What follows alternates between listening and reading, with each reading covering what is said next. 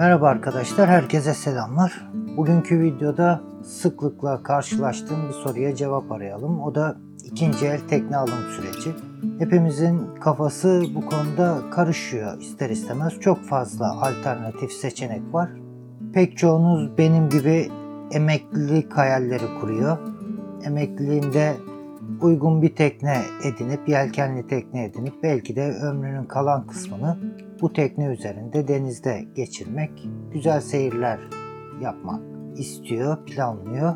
Bu noktada lafı çok da uzatmadan ben kendi bakış açımla seçeceğim teknedeki olmazsa olmazlar nelerdir, olmasa da olurlar nelerdir onlar üzerine biraz konuşayım istiyorum. Belki bu sayede siz de bir fikir edinme şansına kavuşacaksınız. Dediğim gibi tamamen bu benim bakış açımı içeren bir video olacak. Şimdi şöyle başlayalım. 3-4 yıl sonra yelkenli bir tekne alıp uzun bir seyre çıkma planımı olduğunu sizlerle paylaşmıştım. O aşama geldiğinde kriterlerim benim kafamda belli. Mesela marka olarak Beneteau, Geno, Bavaria, Dufour veya Hans bu 5 markadan biri olacak teknem. Dünyada tekne satışlarına baktığımızda en çok satan markalar da bunlar zaten. Teknenin boyu, almayı planladığım teknenin boyu 36 fit ile 48 fit arasında olacak. Tam ortasını hesaplarsak 42 fit civarında bir tekne olacak. Yani asla 48 fitten büyük bir tekne almayı düşünmüyorum. Maksimum 46-48 fit bir tekne. 36-38 fit bir teknenin de altına inmeyi düşünmüyorum. Hatta şöyle söyleyeyim.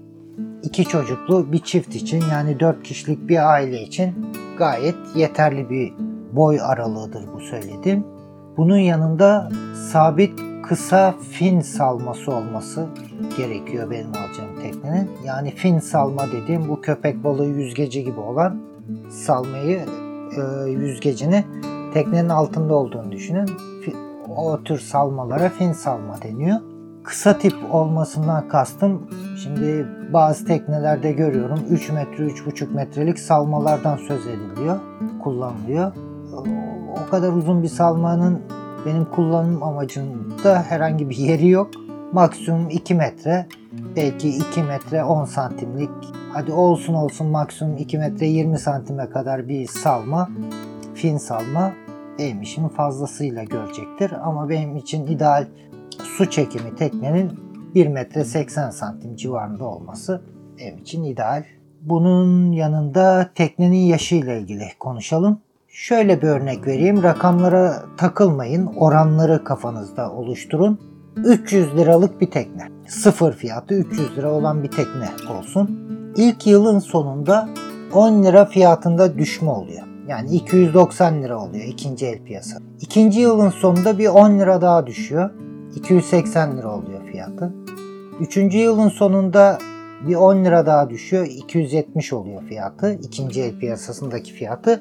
Ama dördüncü, beşinci yıla geldikten sonra teknenin yaşı hızlı bir şekilde 50 lira birden düşüyor. Yani 3 yaşındaki bir tekneyi 270 liraya alırken 5 yaşındaki aynı tekneyi 220 liraya alma şansına kavuşuyor. Dolayısıyla alacağım tekne muhtemelen 5 yaşında, 4-5 yaşından büyük bir tekne, daha yaşlı bir tekne olacak. O 4. 5. yıldaki ani fiyat kırılmasının düşüşünü kullanabilmek için, değerlendirebilmek için. Bunun da nedeni e, özellikle Akdeniz'deki charter firmaları, büyük charter firmaları yeni tekne tutmak istiyorlar filolarında.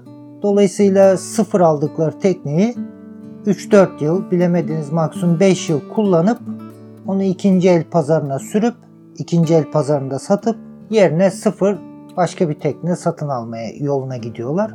Dolayısıyla 4-5 yıldan sonra charter firmalarının piyasaya sürmüş olduğu bu ikinci el tekneler o 4. 5. yıldan sonraki ani kırılmayı yaratıyor. Bu da aklınızın bir köşesinde olsun. Yani 3 yaşında bir tekneyden aynı tekneyi 5 yaşında alırsanız çok çok çok daha ciddi indirimli fiyatlara alma şansına kavuşabilirsiniz. Dolayısıyla dediğim gibi benim almayı planladığım tekne muhtemelen 4-5 yaşından yaşlı bir tekne olacak. Ama asla 15 yaşından da yaşlı bir tekne almayı düşünmüyorum. Hadi bende de bir 10 yıl kaldığını düşünürsek belki 5 yıl kalacak, belki 15 yıl kalacak ama ortalama bir 10 yılda bende kaldığını düşünürsek 15-20 e, yaşında alacağım bir tekne 30 yaşına geldiğinde satma imkanım yok.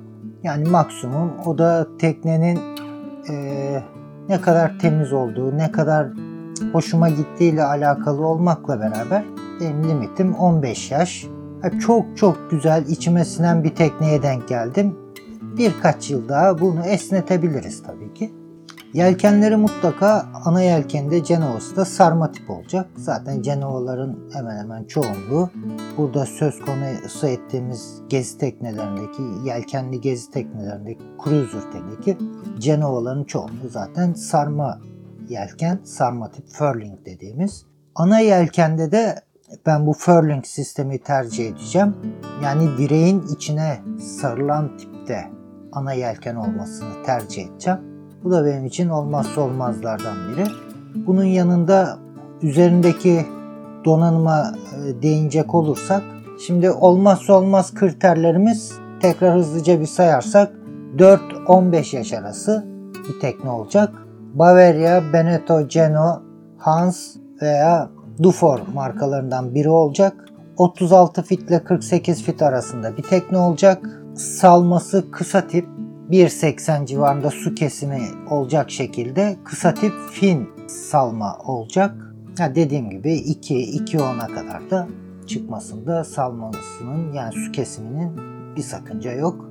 Ama öyle 3 metrelik, 3,5 metrelik farklı dizaynlardaki salmaları kesinlikle ben şahsen düşünmüyorum.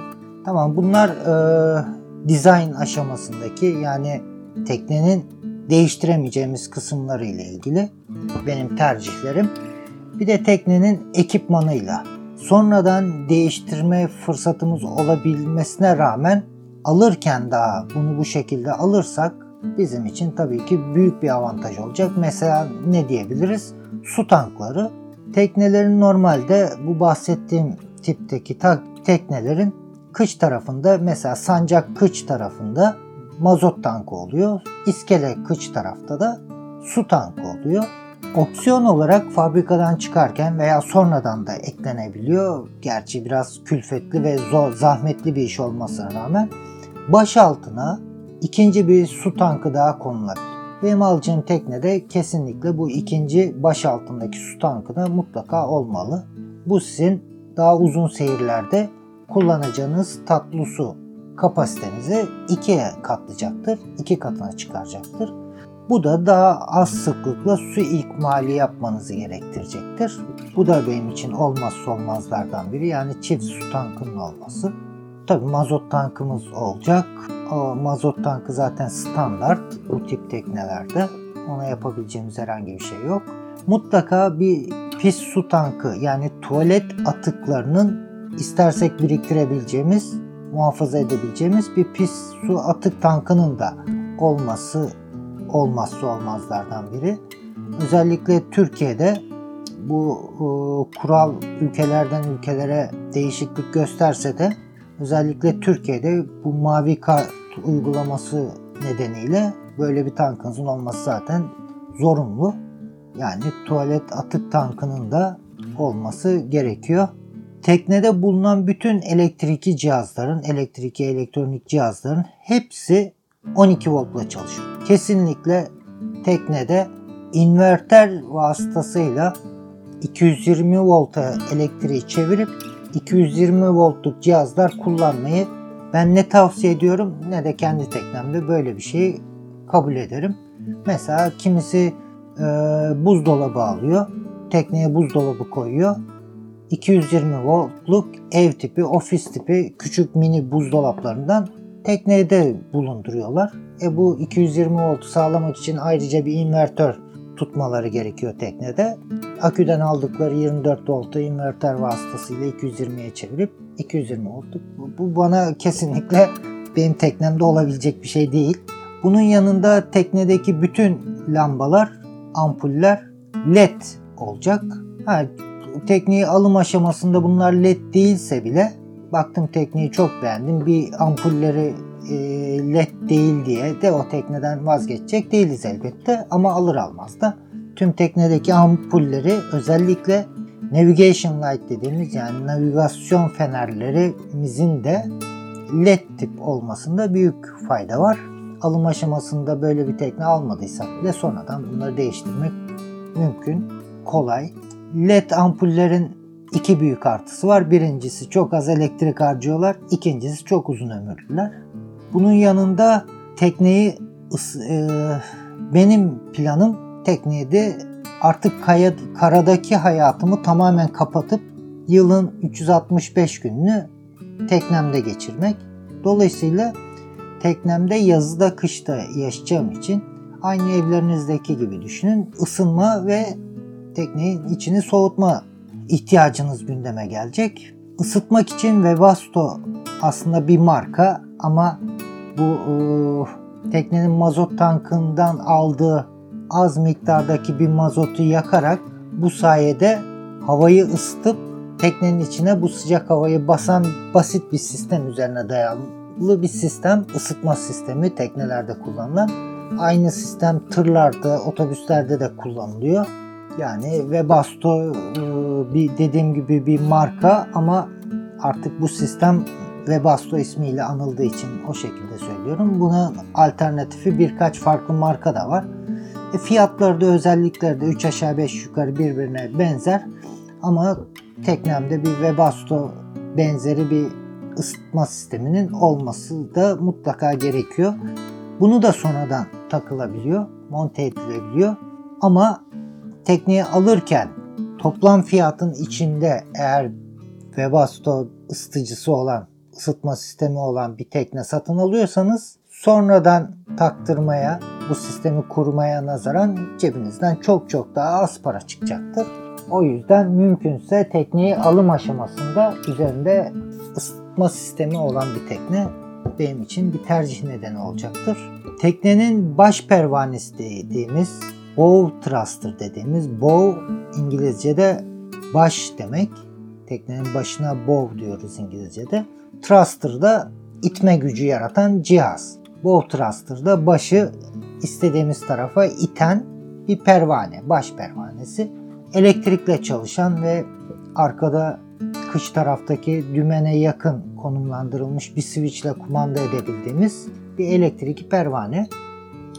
Bu da özellikle sert havalarda ters rüzgar alırken teknenin bir iskeleye yanaşması ve ayrılmasını çok çok kolaylaştırıyor. Yani bu olmaması çok büyük bir handikap yaratmıyor ama olması bir artı yaratıyor. Genelde kullanmayı pek sevmesem de rüzgarlı havalarda her zaman için bow thruster'ı standby'da tutmayı bir alışkanlık haline getirdim. Ben eğer kullandığım teknede bow thruster varsa, baş pervanesi varsa ama çoğu manevralarımda zaten kullanmıyorum ama onun elimin altında ihtiyaç duyduğum anda kullanabileceğim şekilde olması da bana artı bir güven veriyor. Pek çoğumuz için de bu zannedersem geçerli. Sadece e, iskeleye yanaşma ayrılma marinaya giriş çıkışlarda değil farklı maksatlarla da kullandığımız oluyor bu bow thruster'ı. Dolayısıyla olması çok büyük bir artı. Sonradan takılacak bir şey değil. Yani takılır ama yani astarı yüzünden pahalıya çıkar. Mümkünse tekneyi alırken üzerinde mutlaka bir bow thruster olması ciddi anlamda o tekneyi seçmem için etkili bir neden olacaktır. Motoru almayı planladığım, almak istediğim teknenin motoru mutlaka Yanmar veya Volvo Penta markalarından biri olacak. Zaten bu iki markanın da motorları üzerlerindeki plakartları kapatın. Şöyle uzaktan baktığınızda işin uzmanları hariç çoğumuz ayırmakta güçlük çekeriz. Birbirine çok benzeyen motorlar. Çok fazla teknede uzun yıllardır denenmiş, test edilmiş, güvenilirliğini ispatlamış son derece verimli motorlar. Bu motorların bir de turbo versiyonları var. Daha az yakıtla daha çok güç üreten üretme mantığı üzerine kurulmuş sistemler. Ama ben şahsen bir turbo motoru teknemde tercih etmeyeceğim. Tekneyi seçim aşamasında turbo olmayan Yanmar veya Volvo Penta markalarından birinin herhangi bir dizel motorunu seçeceğim. Şimdi tekneler fabrikadan imalattan çıkışında üzerlerinde bir e, motorla satışa sunuluyor. Ama opsiyon olarak o motoru bir boy veya iki boy büyüğüyle değiştirerek satın alma imkanınız oluyor. Tercih nedeni olarak bir artı avantaj olarak normal standart motorun bir veya iki tık üzerindeki beygir gücüne sahip bir dizel motor da o tekne için ekstra bir artı olacaktır. Bunun yanında artık teknelerde olmazsa olmazlar tridata dediğimiz göstergeler yani rüzgar, hız, derinlik göstergeleri. Mutlaka bir sabit VHF telsiz, kaliteli bir kablolama ve güzel kaliteli bir anten teknenin olmazsa olmazı. E bunun yanında bir chart plotter'ın olması. E chart plotter'ına ek olarak da bir EIS dediğimiz AIS yani teknelerin elektronik olarak VHF frekansı üzerinden birbirlerini tanımlama sistemi diyelim. İleride detaylı olarak değineceğiz zaten bu konulara ama bir AIS EIS sisteminin de olması büyük bir avantaj. Bu EIS'te Klas A, Klas B olarak adlandırılıyor. Bir tanesi sadece diğer teknelerin konumunu sizin görmenizi sağlıyor. Diğer tekneler sizi göremiyor. Diğerinde ise hem sen, siz diğer tekneleri görebiliyorsunuz hem de diğer tekneler elektronik cihazlarında sizi görebiliyorlar. Bu iki yönlü çalışan yani hem transmit yapabilen hem de receive özelliği olan transceiver özellikle EIS cihazında olması önemli. Bunun yanında teknemde jeneratör istemiyorum. Gerek yok. Klima istemiyorum. Gerek yok. Klima olması teknelerde çok şey değiştiriyor. Çok güzel oluyor ama işin içine bir yelkenli teknede klima girince külfetli, teferruatlı, gereksiz yan sıkıntılar da çıkarabiliyor. Dolayısıyla klimaya ihtiyacım yok teknemde. Onun yerine arabalar, minibüsler için e, satılan her yerde 5-10 liraya satılan, gerçi 5-10 liraya hiçbir şey kalmadı Türkiye'de. 20-30 lira diyelim hadi. 20-30 liraya satılan küçük vantilatörler var. 12 volt çakmak girişinden beslenen. Onlardan bir iki tane teknemle tutarak teknenin içindeki hava sirkülasyonunu bir nebze de olsa sağlayarak yazın klima ihtiyacını da bir nebze giderme fırsatımız olur. Dediğim gibi klimaya ihtiyacım yok. Ha, tekne mutlaka açık kokpit olacak. Yani center cockpit diye tabir edilen dizaynda olsun istemiyorum. Teknede söylemeye gerek yok. Mutlaka bir otopilot olacak. Başta bir tane çapası 60-70 metre civarında bir zinciri yani 60 metreden kısa bir zincir olsun istemiyorum. Maksimumda 80-100 metreden de uzun bir zincir olsun istemiyorum. Yani 100 metreden uzun bir zincirde kullanmak hiç mantıklı değil. Teknede boş boşuna taşımaya da gerek yok.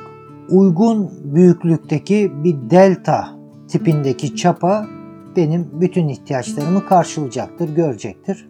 Dolayısıyla uygun büyüklükteki, ağırlıktaki bir delta çapa ama gerçek delta çapa bunun bazı e, nasıl diyeyim yan sanayileri var. Böyle e, merdiven altı üretim dediklerimiz. Onları da dikkat ederek orijinal gerçek bir delta çapa benim işimi görecektir. Buna uygun kalibre 60-70 metrelik bir zincir ve güçlü, sağlam, güvenilir bir e, ırgat ve mümkünse bu ırgatın hem ırgat e, teknenin baş kısmında bir kumandasının olması aynı zamanda dümene yakın, dümenden ayrılmadan da kontrol etmemizi sağlayan ekstra bir kumandasının daha olması her zaman için bir avantajdır.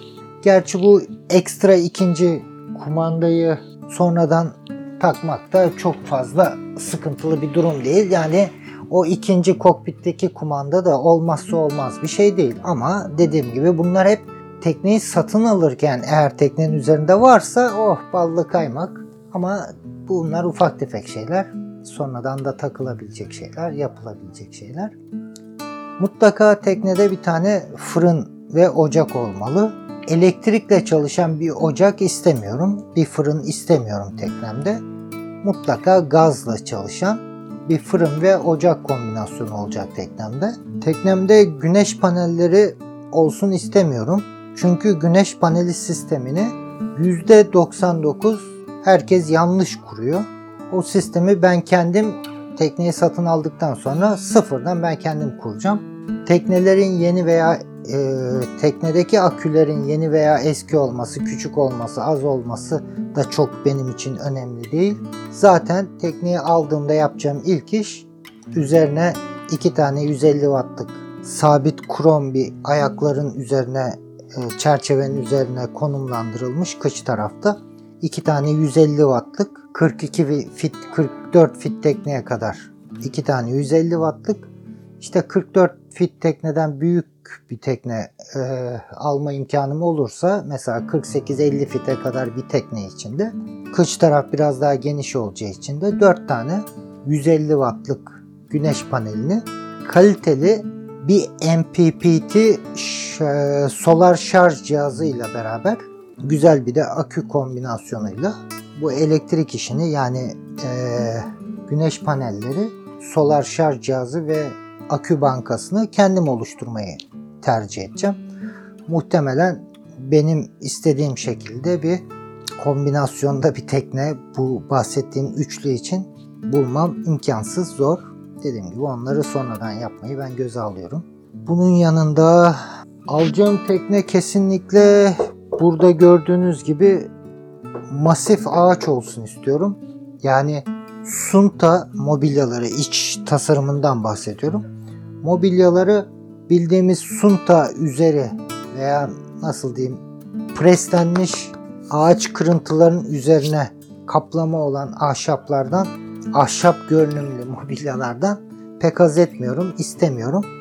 Bildiğimiz masif ahşap olan mobilyalar, dolaplar ve şu yandaki alabandalar her zaman için büyük bir avantaj. Üzerindeki verniği, parlaklığı gitse bile, çizilse, eskise bile hafif bir üzerine zımpara yapıp verniğini yenilediğinizde fabrikadan çıktığı ilk günkü gibi tekrar kullanma imkanına kavuşabiliyorsunuz. O da çok önemli benim için.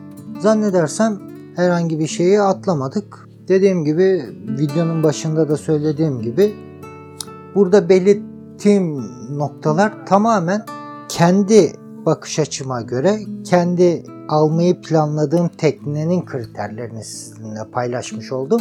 Yani size bu tekneyi alın diye tavsiyede bulunuyor değilim.